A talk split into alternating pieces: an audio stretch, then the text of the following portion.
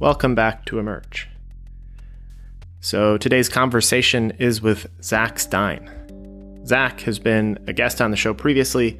Uh, he's quickly become one of my favorite thinkers. Uh, I discovered him in the midst of the inquiry of this podcast, and you know, I, have over the course of a very short period of time devoured all his publicly available work.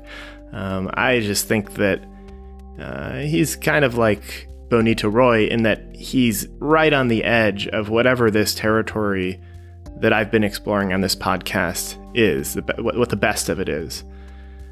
And so I had the joy and honor to actually record this in person at Zach Stein's uh, house in northern Vermont. One of the uh, beautiful benefits of having moved back to the monastic academy is that I now find myself living quite close to Zach. Um, and so uh, the conversation that you'll listen to is one that we had after spending some time just chatting, getting to know each other, taking a walk in the woods. And I, I think that the, uh, the, the quality of the conversation reflects that uh, rapport building and, and kind of uh, exploration that we did beforehand. So I really, really loved this conversation. I uh, hope that you do too. Um, and I just want to make a, another plug. We'll plug it in the conversation itself, but a plug for Zach's new book, Education in a Time Between Worlds. You may look at this book and think, well, I don't really want to learn about educational theory. I'm not into that. But it's only ostensibly about education. It's really about everything. It's about the future, it's about how humans work, it's about how learning functions. The insights per page in this book are off the chart. I've never experienced anything like it. I personally, when I received this book, I received a digital copy a little bit before it was released.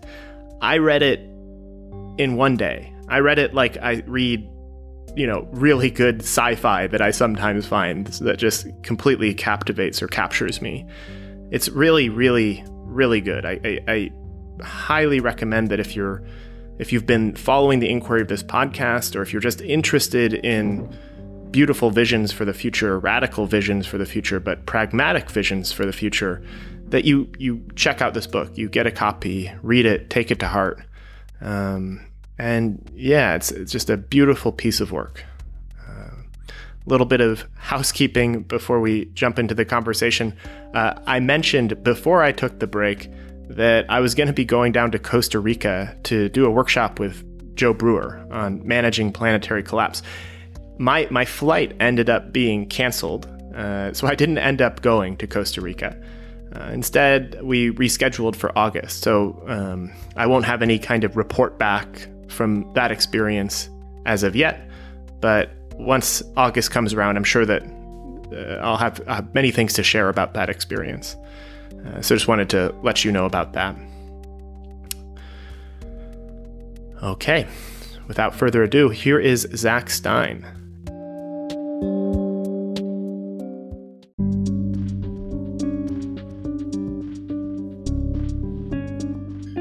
The Emerge podcast is proud to be sponsored by the Monastic Academy for the Preservation of Life on Earth.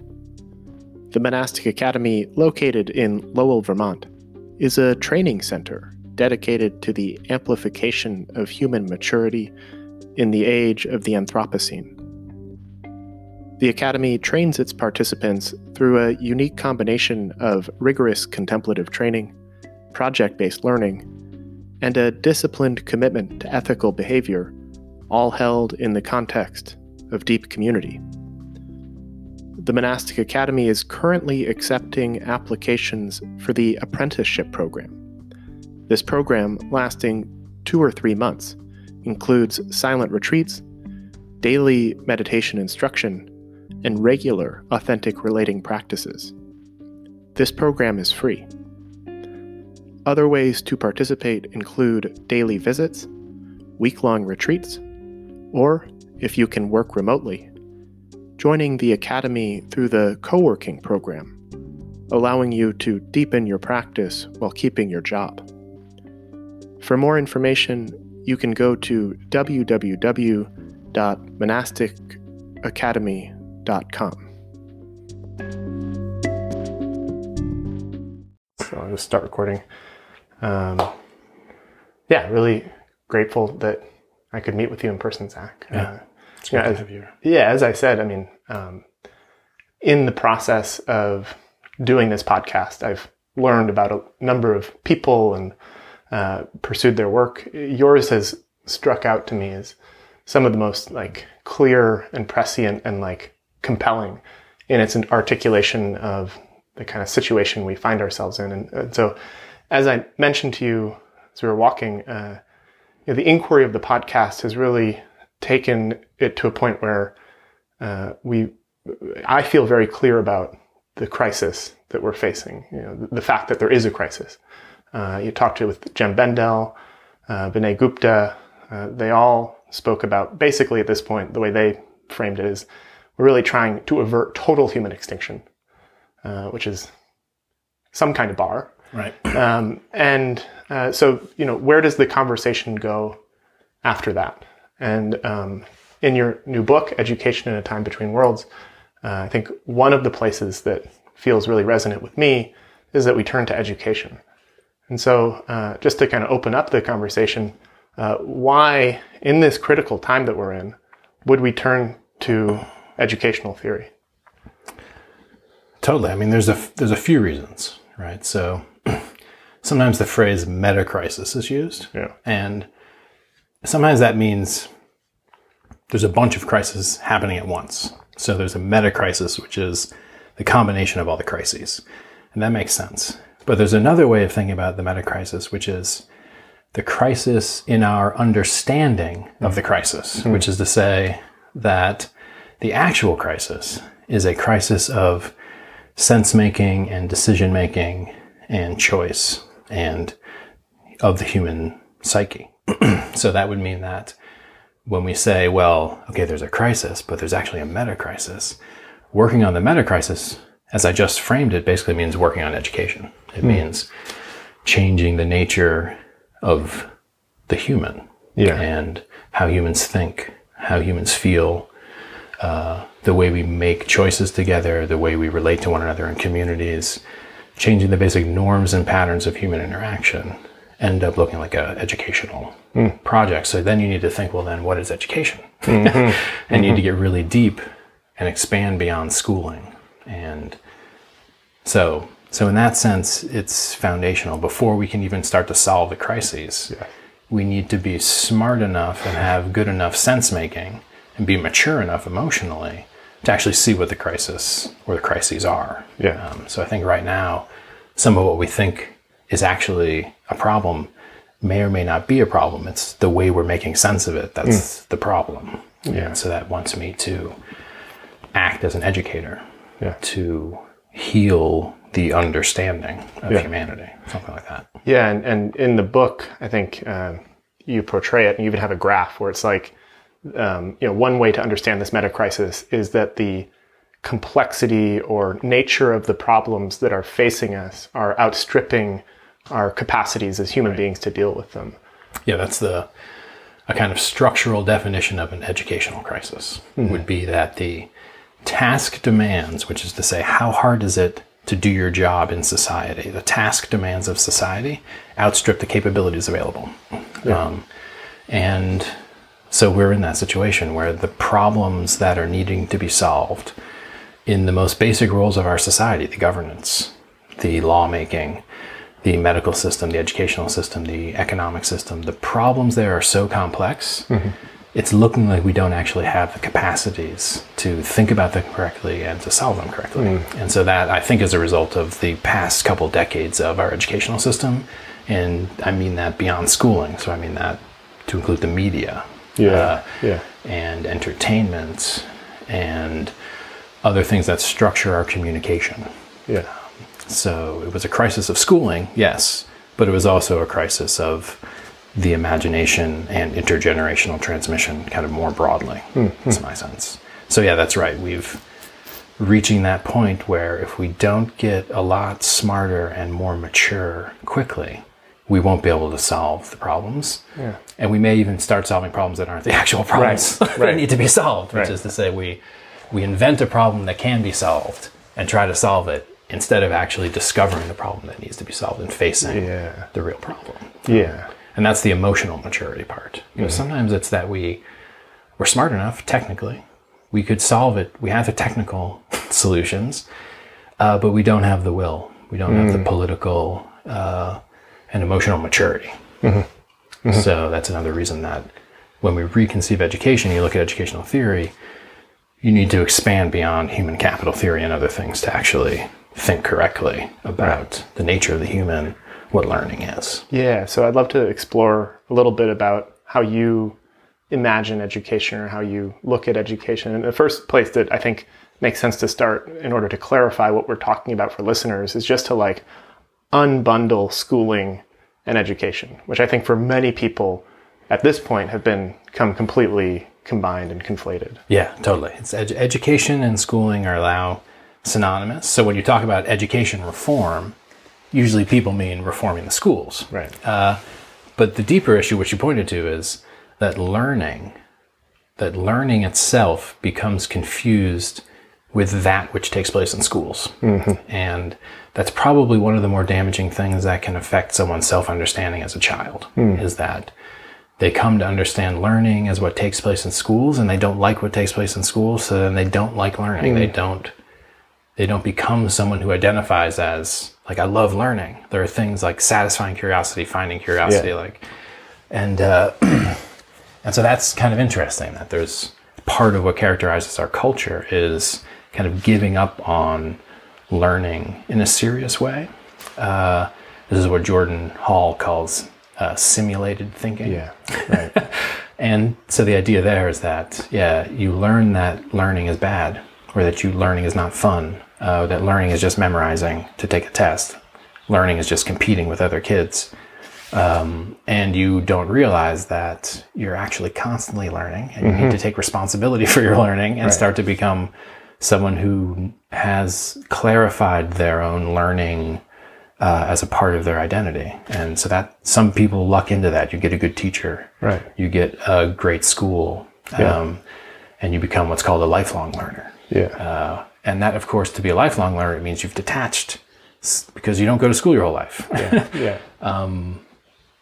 So yeah, so there's something that's the main advice I give to parents actually is like they're like, where should I send my kid? Which school? Which is the charter school that's best? I'm like, hey, really the main thing is getting your kid to understand themselves as a learner, getting your kid to understand their identity and to separate their identity and to separate their understanding from of learning from what happens Right. in school. Right. Which means being a little bit openly critical of schooling in conversation with your kids and not pretending that school is the route to success, etc. Yeah. Um, so, so there needs to be some deflating of that ideology of modern schooling, which is starting to happen. But uh, it's still the case that many, many people stop learning when they leave school. At least stop trying to learn.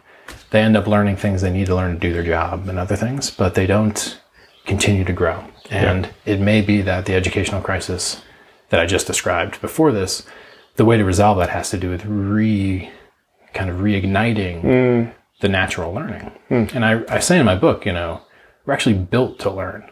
Like we literally are quote unquote designed by nature to learn. And all you have to look at is a young infant who learns to walk, learns to speak without going to school or having any state mandated curriculum or any standardized tests around learning to speak and learning to walk. Yeah.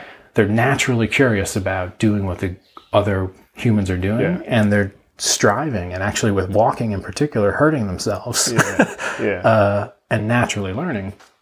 And that continues, and any good grade school or preschool teacher knows the intrinsic, almost indefatigable curiosity of a kind of an unshamed child. Um, now, of course, the naivete of the child, which leads them to ask why, why, why, to the point of frustration. uh, that's some of this negative constellation we have of curiosity. Um, that at some point you stop asking questions because you grow up. Yeah, right. And you can't be fascinated and in awe of things that are not explained. Yes. Grown-ups live in a world that's explained, and learning is coming to step into that world of the mature, explained, rational. Uh, so yeah, so we in a sense kind of school out of kids the innate desire to learn. Yeah. And I hate saying that because I love teachers and I love schools, and there are certainly schools and teachers that don't do that and actually create pockets to preserve that. But on the whole, when you look at modern education, it's so hard to not see that as one of the goals, Totally. as actually to try to subdue the creativity of large masses of people Totally. and to be able to predict their behaviors as consumers and citizens. Um, Which we can look at as like was historically appropriate it was at a time. Totally. I mean, there was, it was impossible to bring forward the technological and economic changes that we call modernity without the schools. Yeah. And this is one of those things that educators know, which many people don't, which is that the schools are the fulcrum that hmm. hold it all together. Hmm. The schools are the route into the elite. Hmm. The schools are the gatekeepers of the elite. The schools are the kind of human making function of the social system, which allows that system to be what it is. And so you don't get the railroads. You don't get the hmm. factories. Hmm. you don't get the atom bomb. You don't hmm. get a whole bunch of things that come with modernity and postmodernity if you don't have the types of schools that we had. And so then you have that chicken and the egg problem. Yeah. Yeah. Um, yeah. So there's this long history of education reform actually being this kind of hidden Yeah. deep structure or deep code for the social system. And if you follow the money, you do see that the most powerful philanthropic and industrial forces have historically had education as one of the main focuses of their tinkering with the social system. And historically, there's been a kind of really asymmetric projection of influence of a small number of very wealthy people Yeah. uh, to shape the nature of our public schools. Um, and so this is all just pointing to the kind of geo-historical Yeah. significance of schooling as part of world system transition. Yeah, and so I get the sense of like the epoch co-arising with the format of that education takes place in, right? Like the demands of modernity sort of called forth Right. the modern school system. And I think what you're speaking into with your book is the way in which this meta-modern epoch that we're moving into is calling forth a different educational form. And so maybe could you just sort of sketch in broad broad strokes like what is that educational form that's being called forth? Because one of the things that I see um, kind of people who want to innovate within the realm of education speaking about is like uh, we can no longer educate our children for a world that we can project into the future as will be existing because the nature of exponential change and just all the things that are happening on the planet right now is that we have no idea what world will exist 10 even 5 years from now Right. and so it seems like there's a different thing being called forth Yeah, there is. I mean, it's it's interesting. It's like this is to oversimplify it, but you know, one of the things modernity was trying to do was to take complex systems and turn them into complicated hmm. machines. and so modern society was trying to be like a really well functioning complicated system. And so the schools ended up having this kind of like really well specified function yeah. which was to reduce the complexity of the human as a factor um, and to allow the machine of society to function. Now, undeniably, the thing that characterizes the meta-modern epoch is a breakdown of the very possibility of having society be complicated. Um, it never was complicated, it was impossible, but it hmm. appeared to be just complicated that social problems could be solved and simplified and right. But it's clear with the the sheer total complexity of the geopolitical and ecological constellation that is the Anthropocene right. that we've gone beyond thinking that we can turn this into a complicated problem. yeah. We need to be able to see human society as truly complex. Hmm. And so that means that we can't have complicated school systems. Hmm. Hmm. we need truly complex, adaptive, anti fragile, distributed Yeah. uh, schooling and education, and which means it doesn't look like a big school anymore. It looks like lifelong learning, uh, mm-hmm. cradle to grave, mm-hmm. which is a phrase actually coined by the great Rosicrucian Comenius. All right. uh, part of the transition from, uh, as we were talking about earlier, the Renaissance to the Enlightenment involved one of the first calls for a pan-sophic, or which is to say, universal wisdom, beyond nation, beyond race, beyond creed, education for everyone from cradle to grave. Um, not a prescribed curriculum of a particular doctrine or a set of given facts, but rather a prescribed modus operandi for being epistemically responsible, uh, socially responsible, to pursue knowledge in a safe way, um, as opposed to just hold the knowledge that's been given. And so this is an old idea. It's infused Dewey, it's infused Steiner and the Waldorf schools. So we kind of know this way of thinking about education. Yeah. Um, and so much of the seeds are there, uh, but we do need to admit that we're beyond dealing with this as a complicated problem. And so that's where the schools are starting to break. Complicated things just simply break. Yeah. Complex things do all kinds of weird stuff. yeah. Right. But a school system, it's got the buses, it's got the giant building with its physical plant, it's got the teachers and the teachers' unions, it's mm. got the textbooks, it's got mm. it's this massively, and everything needs to be perfect Yeah. because there's no room. Yeah. If you teachers strike, it's done. Yes. If the building heat goes out, it's done.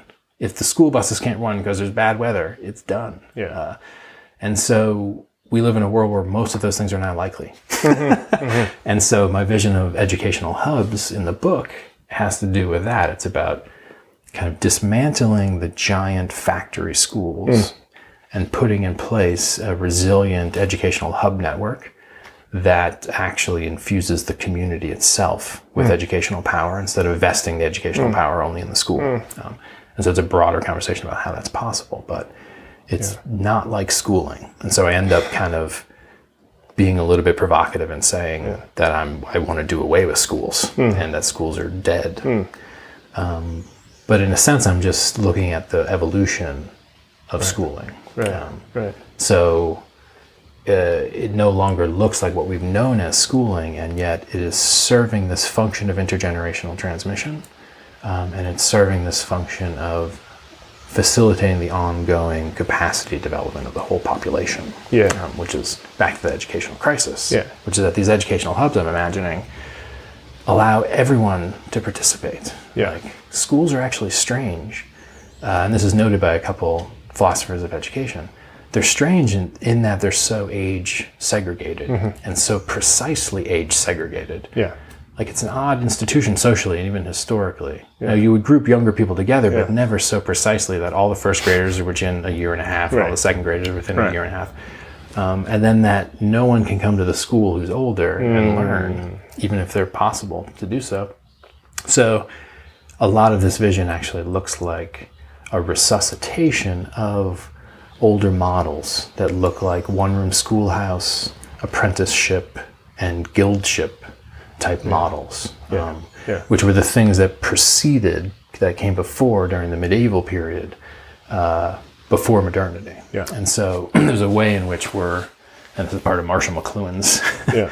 theory of cultural evolution that the digital evokes a retrieval of the medieval. Um, uh, and so, yeah, a return to these more complex, um, fully embodied in, apprenticeship, Yeah. vocational, intergenerational transmission, uh, which allows for a form of teacherly authority that is validated through living experience of proficiency and love, as opposed to teacherly authority validated by the authority of the state Yeah. and the official curriculum. Yeah. Um, so that's the other thing that's happening in the schools is that there's a legitimation crisis. So it's one thing for the school to just break in its physical plant or its buses don't run or its teachers go on strike. But when the students start to have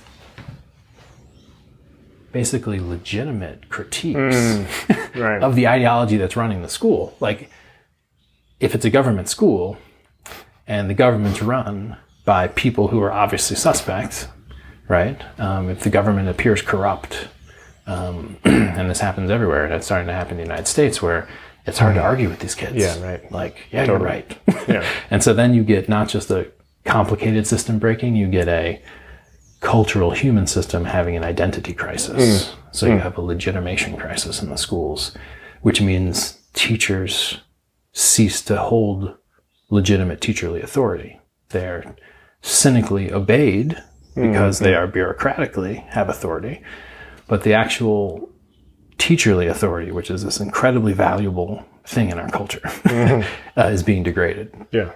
and that's a deeper factor in the in the meta crisis. Yeah. is that it's not only that we don't know how to understand things it's that we've deconstructed the possibility that there's any authority who could actually teach us. Yeah, yeah, and I mean, so like the, your your writing on teacherly authority was very provocative for me as somebody who participates in a kind of monastic container, right? Where like I came into that, I think having pretty thoroughly deconstructed like the idea of teacherly authority. I was like, I'm doing this myself, you know, it's like very flattened out, um, and your writing helped me to reconstruct that and actually grant that to the person who was trying to teach me. And it was actually in the absence of my ability to grant that teacherly authority, like teaching could not take place. Right. Right. And so it's this like necessary resource that if it's not present, like learning can't, or teaching can't also be present. Um, and uh, so I, at this point, I want to just like strongly recommend folks who are listening who are enjoying the exploration of this kind of like uh, Zach called it to, or told me earlier as a kind of thought experiment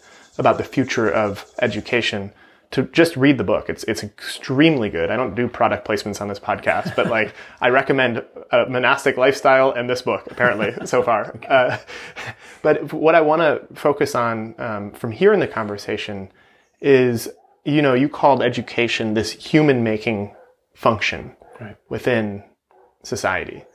And so the question that obviously emerges from that framing is what kind of human should we make? And how do we then make those humans that we should make? right So I'd love to hear you kind of just take a swing at that generally. And, you know, um, yeah, I think, totally i mean that's at the end of the day that's the most basic question in the philosophy of education and it's one of the reasons that uh, it's hard to really reform education because to really reform education, you have to reform the vision of humanity that's being held. Um, so again, back to the Rosicrucian Enlightenment and part of the transition from the Renaissance to the Enlightenment as we know it, which gave us modernity and science, was proposals for a different type of education system based on a totally different way of thinking about the human. Totally different than the kind of medieval pagan view was this Renaissance revival and synthesis of Christianity and Neoplatonism and and it was a way in which Comenius and other early educational reformers saw that. Dewey saw that. He hmm. realized that the argument about education boils down to arguments about human nature hmm. and not descriptive necessarily, although that's hmm. part of it, which is to say the science of what the human is and the anthropology of what humans have been. Uh, it's also normative. Yeah. It's also prescriptive. Yeah. It's about what the human ought to be or what the potentialities are latent within the human um, that need to be actualized. And so that is, it's interesting because it's also where you end up if you do psychology really deeply. The bottom of those two fields come to this thing I'm calling meta psychology, which is kind of where these fields that are concerned about the human end up necessarily touching on metaphysics. So, um, you know, the nation state, uh, and, you know, both in its communist and capitalist forms, the nation state had a very difficult time fully answering the question, what is the human?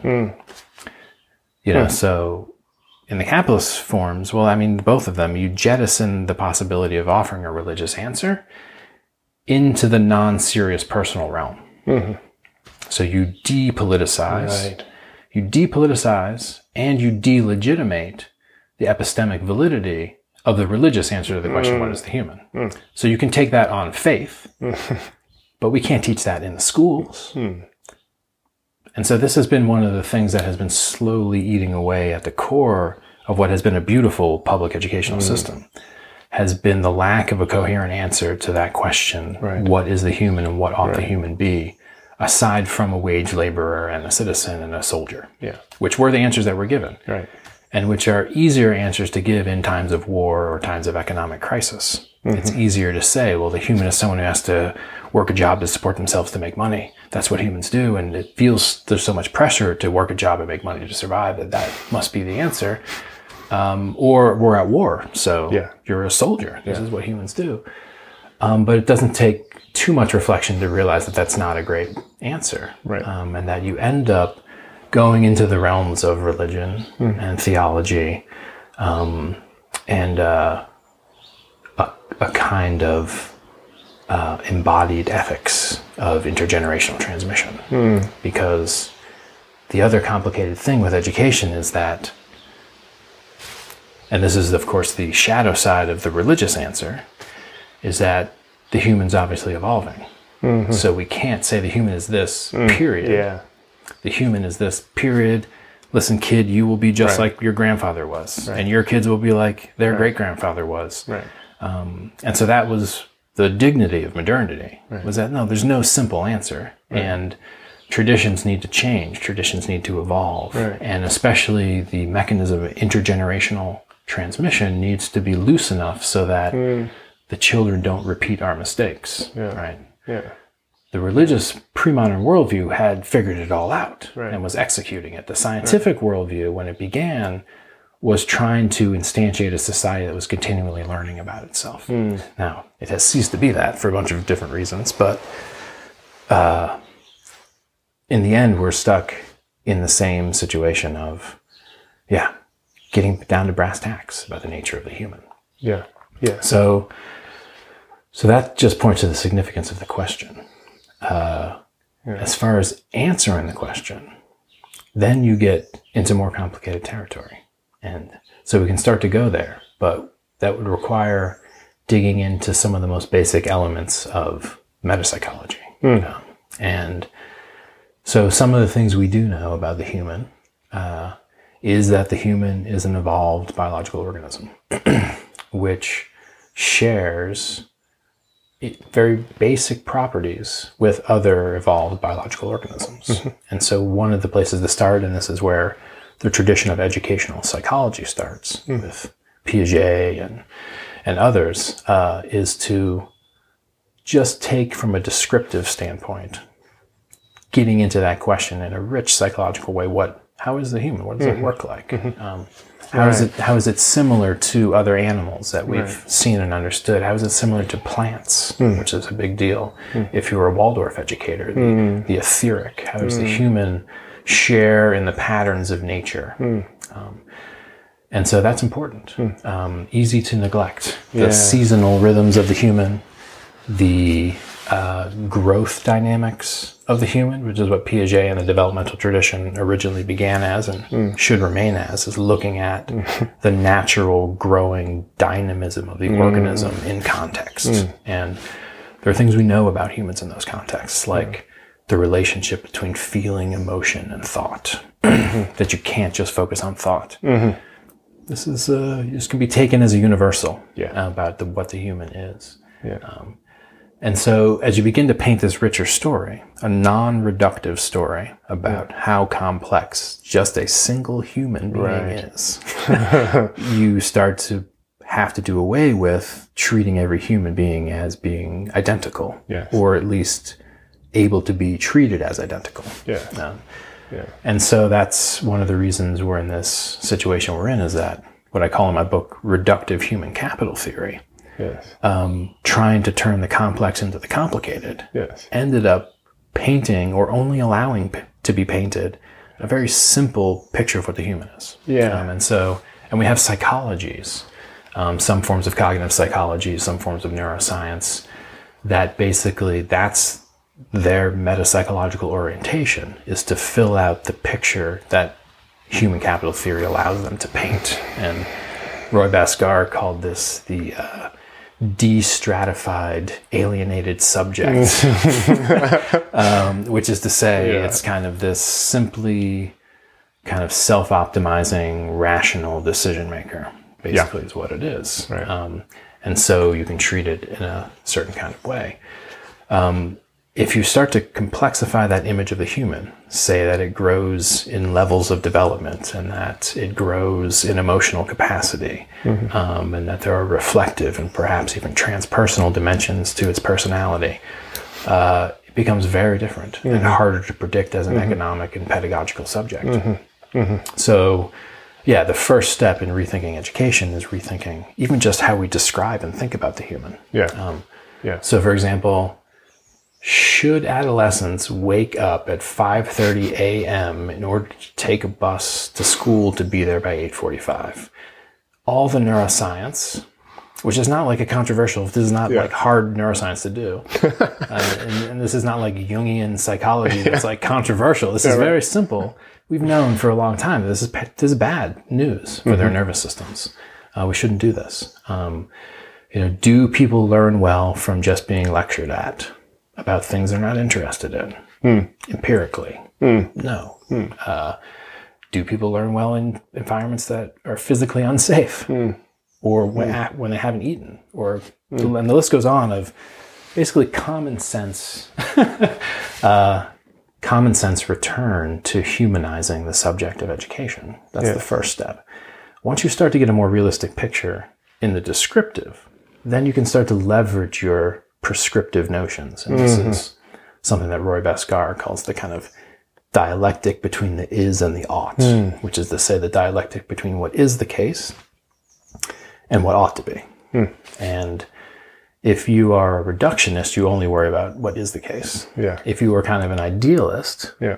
Uh, you will just worry about what ought to be the case. Yeah. But of course, what we need to do is Yes. mediate between what we know to be the case and then clarifying our intuitions of what, what ought to be. And so my sense is, and this is a very Deweyan answer, is that we can in a very general way, general way say that that human is good who is prepared to become better. Hmm. Right. And so Dewey expressed this by saying hmm. the learning is best, which prepares for future learning, hmm. Doesn't cut off future learning. And so you can kind of expand that way of thinking and say, well, the human isn't this person who believes this set of things, right? That's not what the human is. The human is not this person who does this particular set of things, because that's obviously not true. but the human has a certain capacity to make choice Yes. in integrity. Yes. And so, if we provide the contexts in which people can hmm. always be positioned to become better, Yes. then that's a very, very general generator function for a good ah. educational system. But it's too general to be prescriptive. Yeah. But it does mean that we need to be attentive to education as a lifelong growth dynamic Yeah. and not see it as a limited economic function. Because that's the human capital theory, which is kind of my straw man Right. would have well no the ed- no the you, schooling's about getting a job schooling's about essentially getting a certain skill set and being prepared to do certain things Yeah. um, whereas the metamodern answer has to be like oh, well we don't know if that job's going to be there right. and we don't know if those skills are going to continue to be relevant so we need to somehow actuate this person as a much more Hmm. potentiated learner and choice maker Yes. Which is again back to the story about modern, schools. That was the opposite of what the modern school was trying to do. Yeah. They were actually trying to depotentiate Right. the creative choice making power and Right. make it predictable in a complicated system. We're saying we need to potentiate the choice making and responsibility of the individual actor precisely because it's a complex system. Yeah. Uh, yeah. Yeah. And so that's a major flip in the understanding of the role of schooling, Yeah. which means that the school structure itself, like down to the actual architecture, fails Yeah. yeah. Yeah. that you know you build a school like a prison you can't make free people uh, and so the the education hub network is a school without walls uh, it has to be Yeah. and that's another way to simply break down that kind of ghettoization of learning into the school is to take the walls down and to show that listen almost every relationship is a potential educational relationship. Yes. That if you if there's a small community of four thousand people in a town, people are walking down town street past one another, they don't even realize that they just passed a potential teacher, that they hmm. just passed a potential student, hmm. that that person's actually interested in something this person knows about, hmm. or wants a skill this person knows about. So part of the Education Hub Network is surfacing the educational potentials that are latent in communities Right. by creating a technological backend that's like a very complex interest, skill, and time sharing network. Yeah. yeah. So this is another reason that it's not simply a return to medieval Yeah. forms of apprenticeship and other things. There's a complexity here that's distinctly digital Yeah. that I've been calling the hidden universal that allows for the decentralization without uh, total fragmentation Yes. Yeah. um, and inequality.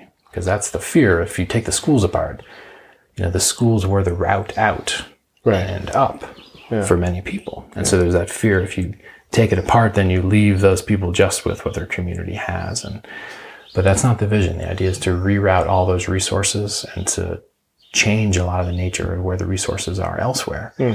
to make an education centric society hmm. or what Comenius Comenius would say, we want to see society subspecies educationists. right? And the classic phrase of Spinoza that you see the world subspecies eternitas, which means to see the world from as or as if from eternity. But he was saying, no, we see the world, we see society as if under the aspect of education. Um, so that notion that education is actually the main thing that society is about. We've tricked ourselves into thinking the main thing society is about is economic growth. Seems again bad answer. bad answer to the question. What is the human? It's like I cannot, it's a very immature answer. It's striking to me.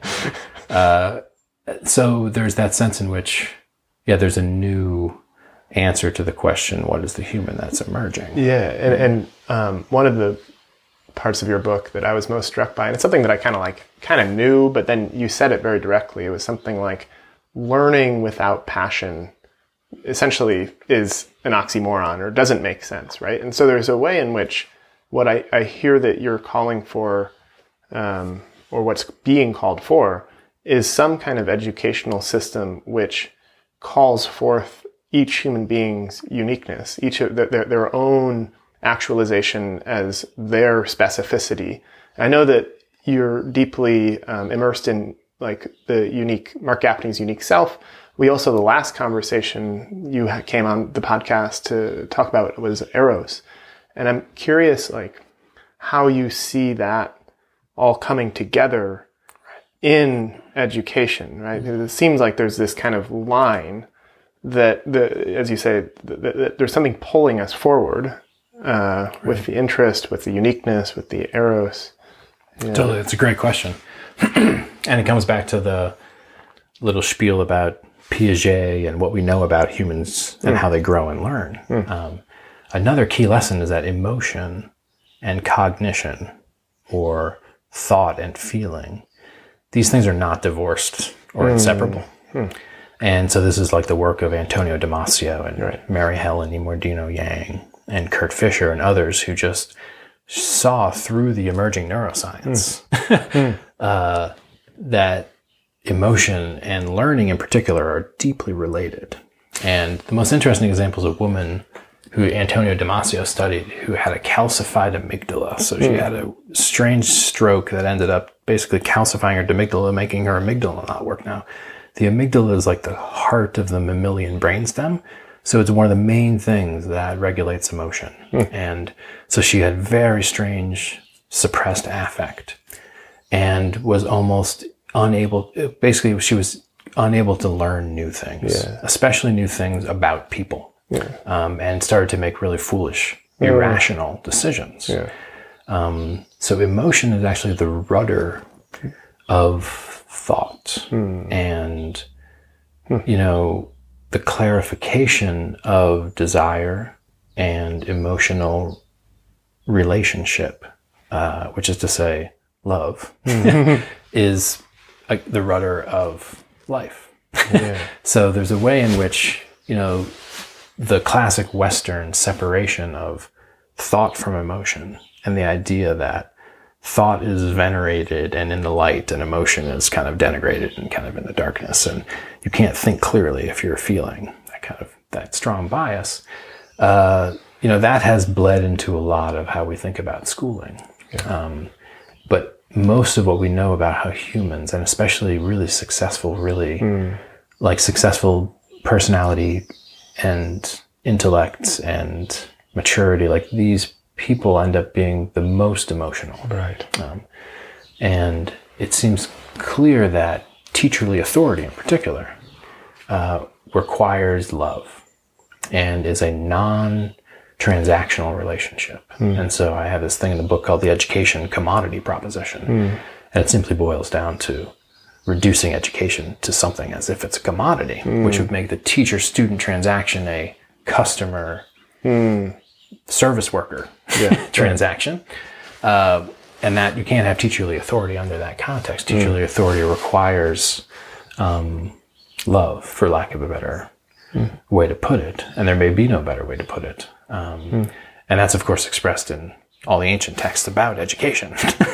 Uh, so, in a way, one of the greatest things that could happen as the schools change would be, and as this kind of revivification of the kind of, you know, apprenticeship and guild structure, is that we create uh, educational communities that are much more humane and full of non-commodified, s- spacious interaction. Um, because that's one of the main kind of bottlenecks for this crisis of teacherly authority is that it's there's just a lack of love Yeah. to go around is what it feels like Yeah. Yeah. and it's only being held in the in being held by the teacher's gaze Yes. like when the teacher sees you with eyes of love it's only there that you can become unique right um, and that's kind of of course that's how the de-unification if that's a word how the standardization and the homogenization takes place in the school uh, often has to do with that inability to be who you really are because you're not being seen with love. You're being seen with Yeah. basically turned into a number. You're part of a bureaucratic Yeah. thing. You're part of X, Y, Z.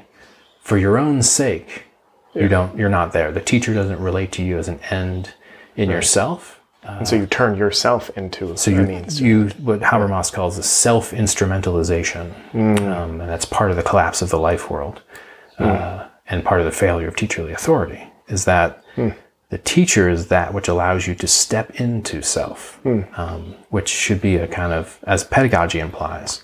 As the Maieutic method applies from Socrates, it's a drawing out or leading forward. It's not a putting into. Uh, and so then again, the moving forward, the drawing out, these are terms that evoke eros or allurement. So you need to see with love the one you're educating and allow them to be attracted and allured to those things that are theirs to be attracted and allured to. Um, And so that's part of the work of the teacher is not getting the content delivered, but creating a space of inquiry and freedom. Mm-hmm. And especially now, in the context of global crisis, creating a space for novel problem finding. Hmm. Um, hmm. So, how do we allow children to discover the problems that are really theirs to solve? Hmm. Is one of the ways to think about it. And that's a problem of emotion. Hmm. You know, that's a problem of like what pisses you off the most? Yeah, what? where is there a kind of a, a what would be the right word? The world is sticky with you. You're in, you're Yeah. intimate with Yeah, the totally. world. You're like Yeah. enmeshed in it to the extent that yeah, your soul is caught up in it. Yeah. It's not a false problem you have to solve because You otherwise think you should or something. or you won't yeah. get into college Right. or you won't get a job or whatever. This is actually a real problem. And this comes back to that learning. Like real learning is driven by true curiosity. Mm-hmm. And true curiosity is a fascinating Mm. psychological state to be in.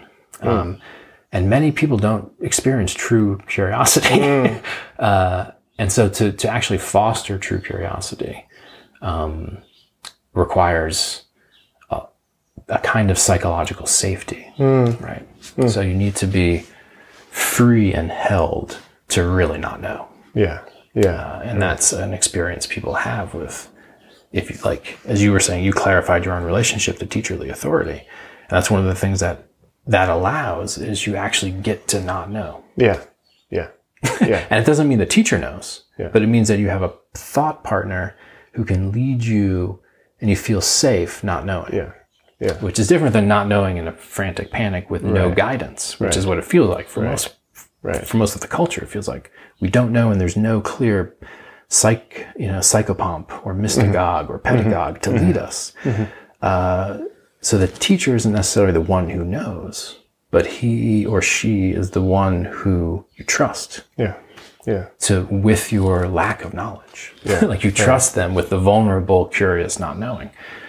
Um, and this is also true, you know, and, and some of the distortion of teacherly authority has to do with the broader media. you know? Yeah. Yeah. Like, do the news media or newspapers, New York Times, etc., do they have legitimate teacherly authority? Um, It's an interesting question. Uh, and if so, where do they get it? um, and again, it's like, are we willing not to know? Right? Are we willing not to know? That's another kind of meta modern question. You know? The humiliation of cognition mm. by the metamodern hyperobjects mm. is one of the things that characterizes our time. It's one of the reasons mm. people talk about us being a failed species. Hmm. Um, the idea that we're a failed species, and I can't remember who say that. I got the hmm. term from Jonathan Rowson. Hmm. But the idea that we're a failed species, I think, only holds because we think that we're a simply cognating species, right? That we're simply a species who needs to know and control nature. If that's true, then we're certainly on the brink of failure because we're coming to the point of not being able to understand even our own creations, which have become like a second nature, let alone the full complexity of the natural world. So we are being cognitively humiliated by the crisis. Um, but that's okay because the human species is not just a cognating species. Sapience involves more than just cognition. It involves wisdom and love. And, and so there's a way in which the f- breakdown of sense making should be a four-way into the opening Yes. of other dimensions of our capacity, um, which will then reconfigure sense making. And maybe this problem we thought we had to solve isn't the actual problem we have to solve, but we'll return to the other dimensions of our humanity precisely because we've been humiliated Yes. cognitively by the hyperobjects, Yes. you know, the global economy, the Yes. the global ecological crisis, all of these things, even like fundamental physics, like neuroscience, like the genome. Uh, these are things that 30 years ago we thought would be complicated problems we could solve, and now we're realizing are massively complex problems Yeah. that perhaps may forever outstrip our full cognitive grasp. yeah. And so part of the educational shift, system shift is that the educational system stops pretending to be omniscient. Yeah. The educational system stops Yeah. pretending to have accomplished all the Right. knowing that needs to become Right. and begins to work on these other aspects. Yeah. Precisely because we don't know what's going to happen. We don't know what's Yeah. going to happen. Yeah. We need to know that we will love one another no matter what happens. Yeah. That seems like great advice. Yeah. Uh, otherwise, if we don't know what's going to happen and we don't even know if we can trust one another, Hmm. right? We can control at least our choice making Hmm. and our commitments, even if we can't control the natural world and Hmm. the global economy. And so, one of the things that would moor us would be an educational system that focused less on the cognitive and more on the ethical and interpersonal. So that we would know that, okay, we can't predict cognitively and control, but we can mutually understand, coordinate, and bring, bring coherence and Yeah. and uh, and love and compassion. You know, and so that's part of it. And of course, the educational system, you know, as the recent college admission scandal shows, you know, it's part of a zero sum game. Yeah. So there's not a lot of love in the educational system. It's you know, it feels like a competition.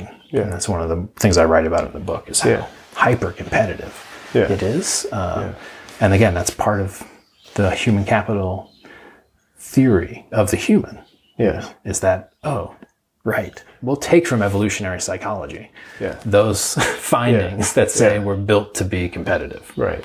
Um, that's we'll bring that in. Well, that's part of what the human is, just sheer competition. Um, And uh, again, not a great answer. Yeah, and and I think, as I said to you before, one of the reasons I feel really drawn to you and your work is um, you and I share a deep appreciation of James Hillman, and one of the capacities that perhaps the humiliation of our cognitive uh, aspect of our being will reveal the preciousness of is our is our imagination or, or the the imaginal arena of life. And I, I would love to hear you kind of presence that because I, I know that you, you say in the book to some degree this is you wrote this for the sake of kindling our collective imagination. Um, and I, I wonder what is wrapped up in that for No, that's exactly right. And the, the one chapter in the book on the 13 social miracles, you know, it can be misunderstood as a kind of, uh, you know, far left social program or something. yeah. but in fact, it's not a political platform per se. It's the basic components of a thought experiment. And, you know, a lot of what is happening in entertainment uh, has to do with the collective imagination grappling with the global crisis. um, so the apocalyptic visions of our culture are part of our dreaming or imaginal, our imaginal reaction to the breakdown of our full understanding. And so um, some dreams are prophetic, um, but other dreams are simply showing emo- unresolved emotional and archetypal complexes. Um, so there's, you know, in Hillman and in other people who are looking at psychology from the perspective of the soul or the mundus imaginalis or the archetypal collective unconscious, um, you know, the embarrassment of the cognitive function is one of the best things that can happen for from the perspective of getting to full maturity. Um, you know, and so that is part of the dynamic that we're kind of surfing here is the awakening of so much emotional and archetypal kind of activation or complex activation, as it's called. And so this is some of what we're seeing in the public culture um, and the breakdown of teacherly authority and youth culture and uh, activism culture and alt-right culture and it's everywhere but what we're getting is precisely because we're unmoored epistemologically. Hmm. There is a kind of room for the pathologizing of archetypal expression which hmm. is again psychoanalytically not a hmm. bad thing. It's a time of purging. It's a time of saying everything that needs to be said getting all the ugly shit out of the closet and on the table and realizing that you have all of these weird subconscious desires and so this has to happen, and it has to happen because you fail somehow. And our society, in many ways, has failed. And so all of these, you know, these archetypal characters are emerging uh, from the woodworks of ourselves. Um, you know, Jesus on the cross, like the victim mentality. Who is the greatest victim? Uh, is the greatest savior. That's the archetype. If you're the greatest victim, you're the greatest savior. So if you can appear to be the greatest victim, you will, by virtue, somehow be the greatest savior. So that's one that's emerging. You know, the kind of uh, the tyrant king archetype is emerging. The reemergence of fascism, those kinds of archetypal constellations. Um, and so I think, yeah, if we don't start handling that more explicitly in our educational conversations, uh, then we will have a kind of kind of a strange, uncontrolled upwelling from the imaginal realm yeah. um, precisely because now the world is not known, but a field of projection. Right. So the entire world becomes a Rorschach right. with, when your cognition breaks down. so that means it's just a field of projection and a field of potential re-traumatization. Um, and so there needs to be a push towards deepening those languages of self-disclosure mm. that would allow groups to voice mm. the arising archetypal presences without destroying the mm. entire field of conversation, which is what usually happens when, when they come out really strong. And uh, so, yeah, so the soul making work, which is to say the clarification of self and the integration of archetypal tensions and personality, uh, these are tractable educational problems. They're just never addressed as educational problems because, again, then you're getting into, well, what the hell is the human? Yeah. if the human can have spontaneously a dream that recreates an ancient myth? That's an interesting question, which of course Jung raised. Yeah. Um, but when you look at like the neuroscience of dreaming and contemporary work on, you know, that kind of stuff, you're not seeing clear answers. Yes. Uh, and similarly, you know, what is the human that will that it will die for an idea hmm. or kill for an idea, hmm. right? Animals don't do that. Hmm. Um, so when we talk about archetypal and you talk about transpersonal, it's as simple as that. You know, the archetype is that thing that will move your ego beyond itself to the point of even killing your ego, um, for better and for worse. You know, so that sense that we're inhabited by ideas, forces, energies that are greater than us is also kind of gels with the prior ideas of Piaget and these others that the human actually is larger than we think. It, includes the patterns and rhythms and processes of nature. Mm-hmm. Um, and so similarly includes all of the patterns and processes of our mm. past historical mm. cultural epochs mm. and the full realm of seemingly infinite imaginal forms. Um, and so edu- you can think of education as limiting the state space of imagination Yeah. to acquire social functionality Yeah. right Right. so like and this is what a lot of the religious traditions have done historically is that okay there is this thing where the human can come to touch things that are much greater than it imaginal realms archetypal uh, you know activations kind of religious experiences or just mathematics. Just philosophical insight. Like um, we want to kind of channel that. We want to find a way to hone it to make it powerful and good. Um, so that work remains to be done, but it's exploding. We can't help it because of the Yeah, because of the failure of, of Yeah. cognition. Uh, so yeah, so Hillman's work is part of that meta psychology that needs to be built to inform a new education. We need to think differently about the human, Yeah. uh, and so yeah, so those those considerations are are 100 percent on the table. Yeah, yeah, and, and I think for me, when I hear you say the, this idea that like we might move into a world or a society in which education is the primary function, right?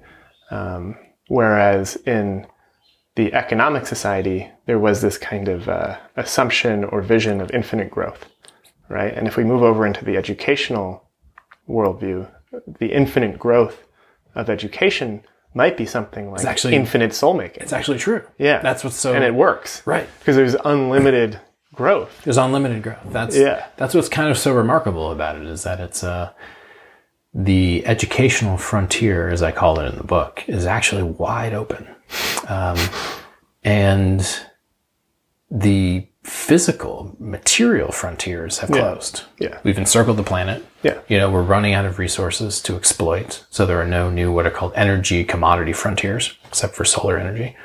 Um, but we know that how that works. So the idea, the insane idea of modern economics that we need basically linear economic growth to the end of time Yes. uh, begins to almost seem like a kind of fallacy of misplaced concreteness yeah, right. having to do with the potentialities of social evolution, which actually are infinite. Right.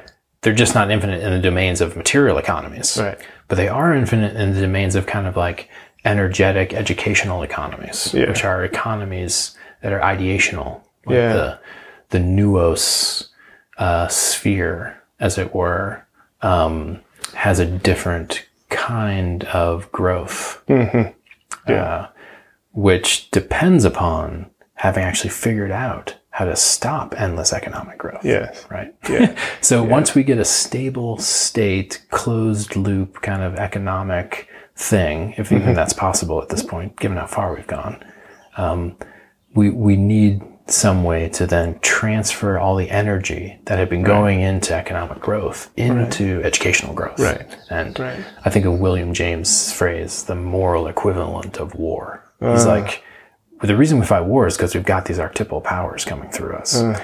We need a moral equivalent to war. Um, and I saw it recommended a couple of times that the ecological crisis become the moral equivalent mm. to war.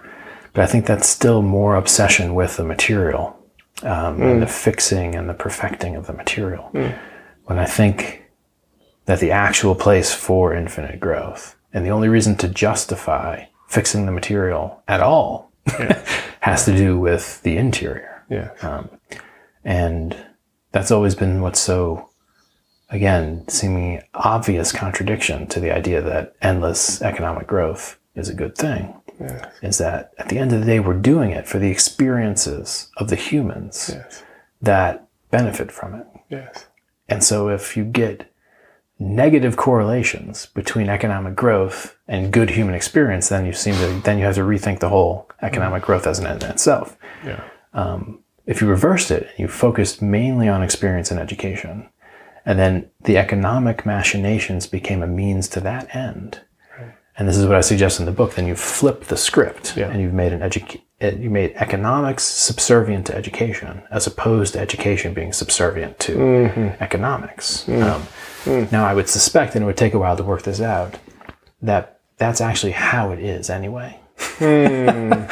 Which is this, and this is why, again, the wealthiest and most powerful economic agents have always tinkered with the educational Hmm. system. Um, uh, but making that explicit and actually reorienting, getting rid of the illusion that the economy is the end in itself, when actually always, of course, the human is the end in itself, and the economy is a means to the end of the furthering of the human. Yeah. Uh, that just needs to become clear. Yeah. Um, so there's something, you know, Steiner would say, demonic about the placing of the physical, monetary, material growth on the throne instead of the human. Yeah. Um, and so that sense of like the moving, this turning of the wheel back to putting the human at the center, because there was a time when it was that, back, hmm. back to the pre-modern hmm. era. You hmm. know, uh, Karl Polanyi's book, The Great Transformation, was about the move from these forms of social community into market-based societies.